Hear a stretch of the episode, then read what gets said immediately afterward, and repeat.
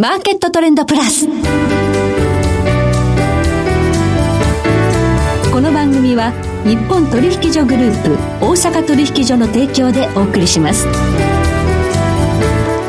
皆さんご機嫌いかがでしょうか？大橋ひろ子です。コモディティ日経平均先物などデリバティブ取引の最前線の情報をピックアップ。今日は経済産業研究所コンサルティングフェロー藤和彦さんをスタジオにお迎えしています。藤さんこんにちは。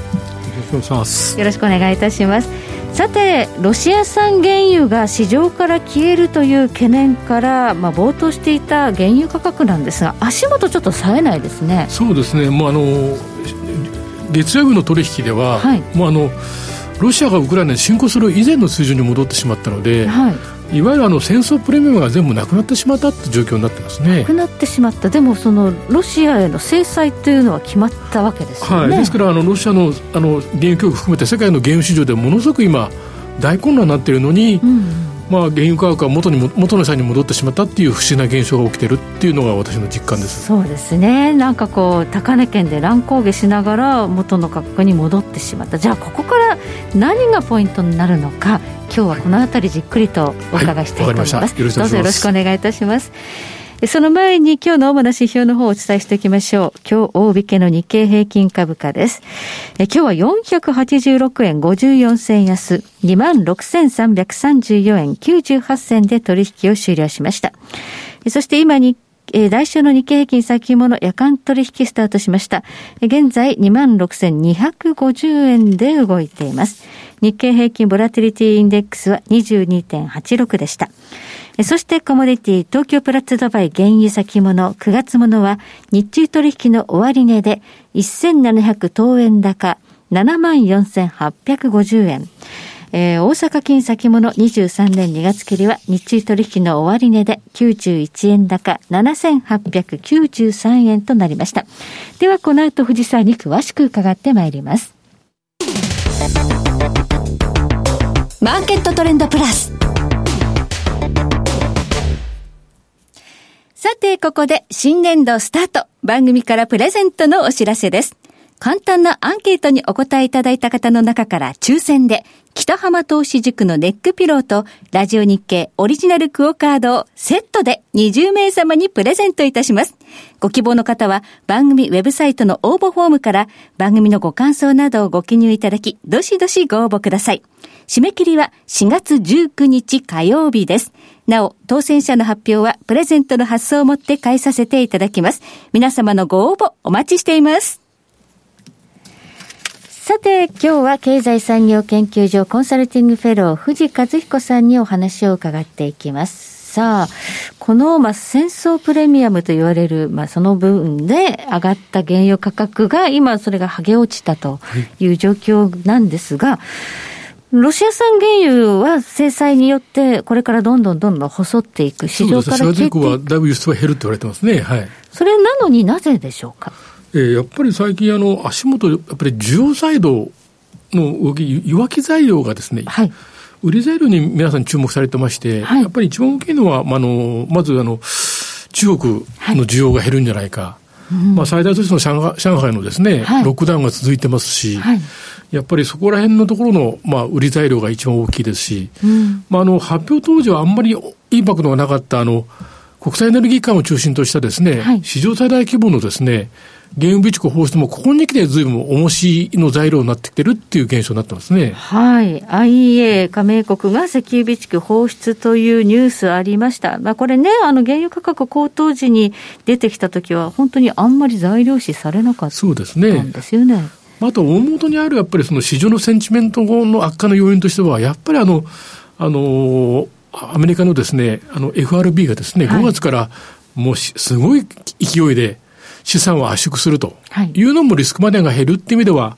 かなり影響してるんじゃないかと思ってます。なるほど。先週出てきましたね。あの FOMC 議事録の中でもう具体的に、えー、950億ドル上限で QT、バランスシート縮小を5月から、そうですね、はい、前回の2017年の時の倍のスペースでやるってことですから、はい、これはやっぱりリスクマネーが減ることはやっぱり市場のセンチメントに悪悪化してると思います。はい。なんか今3つほどあの挙げていただきましたが、まずじゃあ一番最初の中国ですね。うん、中国、上海のロックダウンっていうのは、まあ規模的にまあ都市部ですし、まあ大きいですけど、これまでも結構やってきてましたよね。あの、あちこち都市封鎖ってそうです。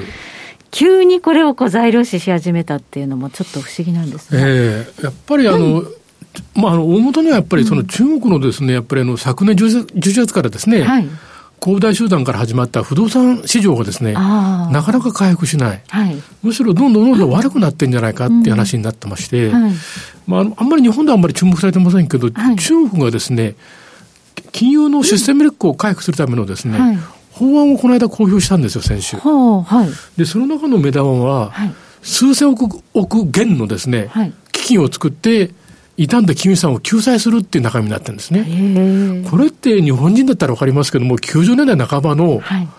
もうあの、不動産バブル崩壊後の金融危機対策をですね、はい、実はもう中国政府が打ち出したっていうのは、はいまあ、それは相当今悪くなってるっていうことなんだと思いますね。はい。まあ、この間の PMI が発表になってましたけれども、サービス業 PMI、これ42とかですね。いきなり8ポイントぐらい落ちましたよね。はい。はい。これはかなり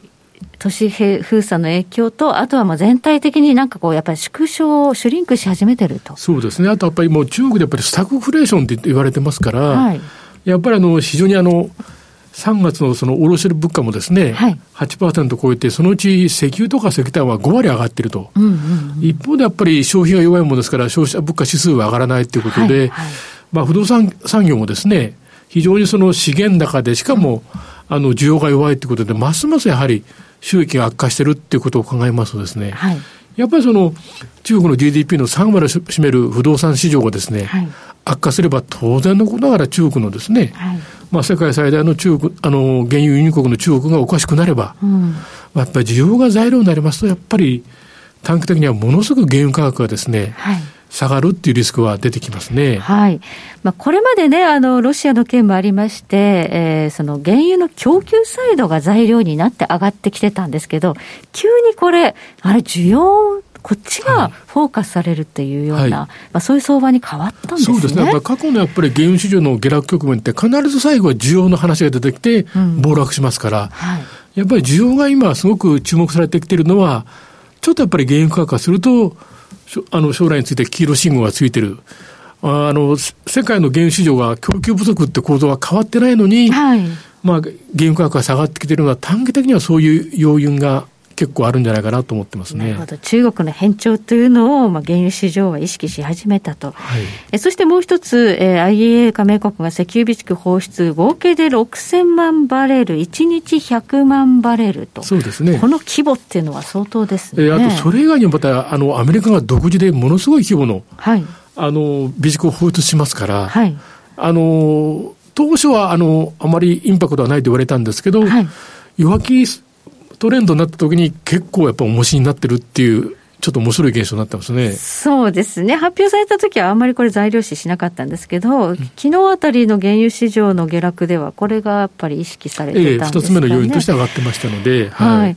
備蓄ってでも、この放出したら備蓄をまた貯めなきゃいけないということでね、本来ならあんまりこうプラスマイナスゼロだろうって話はあるんですが、はい、これを材料視してまで原油がちょっと安くなる局面が出てきたというのは、やっぱり気になると。えー、やっぱまあ原油市場ご案内とりやっぱりその、弱気の時には弱気の材料に食いつき、うん。うん、強気の時には強気の材料にくっつきますから、ね、逆にやっぱりもともと弱気モードの中で、はい、弱い材料が今注目されてるっていうことなんじゃないかと思いますね。はいそして、えー、3つ目の金融要因ですけれども、まあ、先週3月の FOMC 議事録で出てきた、えー、5月から、早ければ5月からバランスシート縮小に着手。えー、そのピッチですね、スピード、あの前ね、リーマンショックの後の QE からの QT の時の規模の何倍ですかね、2倍ですね。2倍ですね。あの、2017年から2019年の時は、ピークで月500億ドルでしたから、はい。もう今回は最初から950億ドルというふうに言ってますので、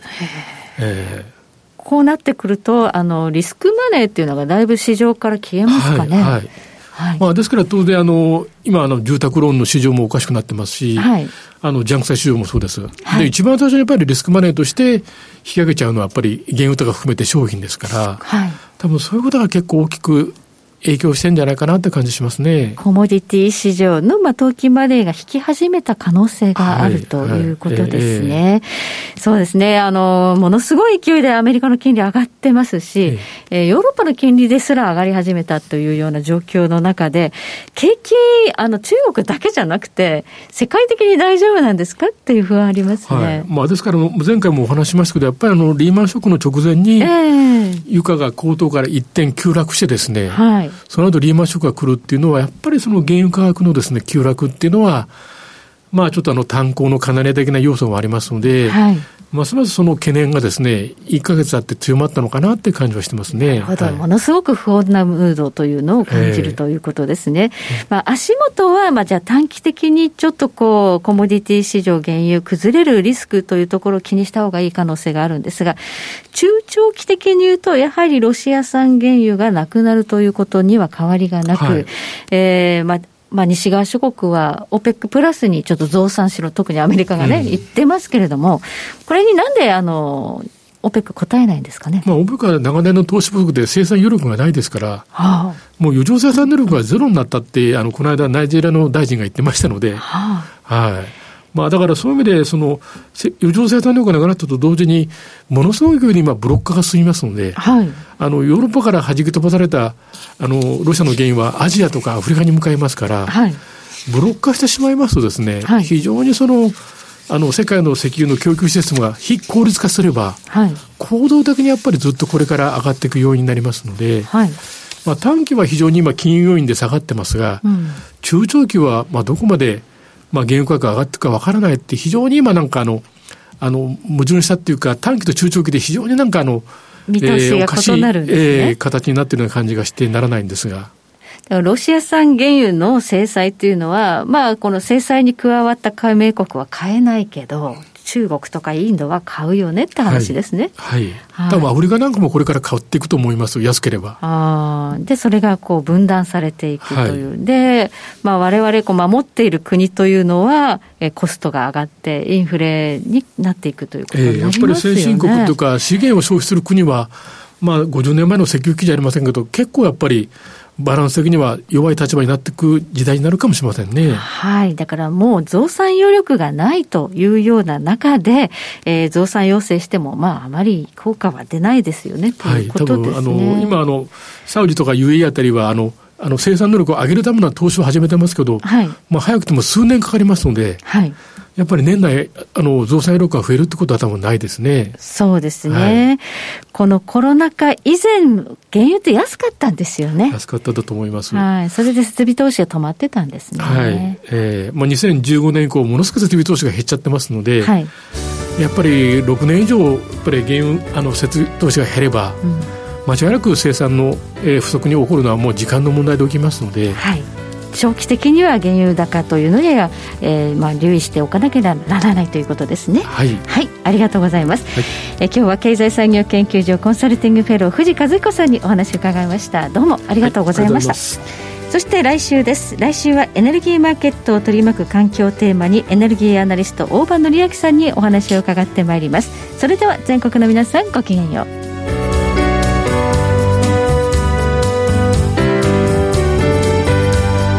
この番組は日本取引所グループ大阪取引所の提供でお送りしました。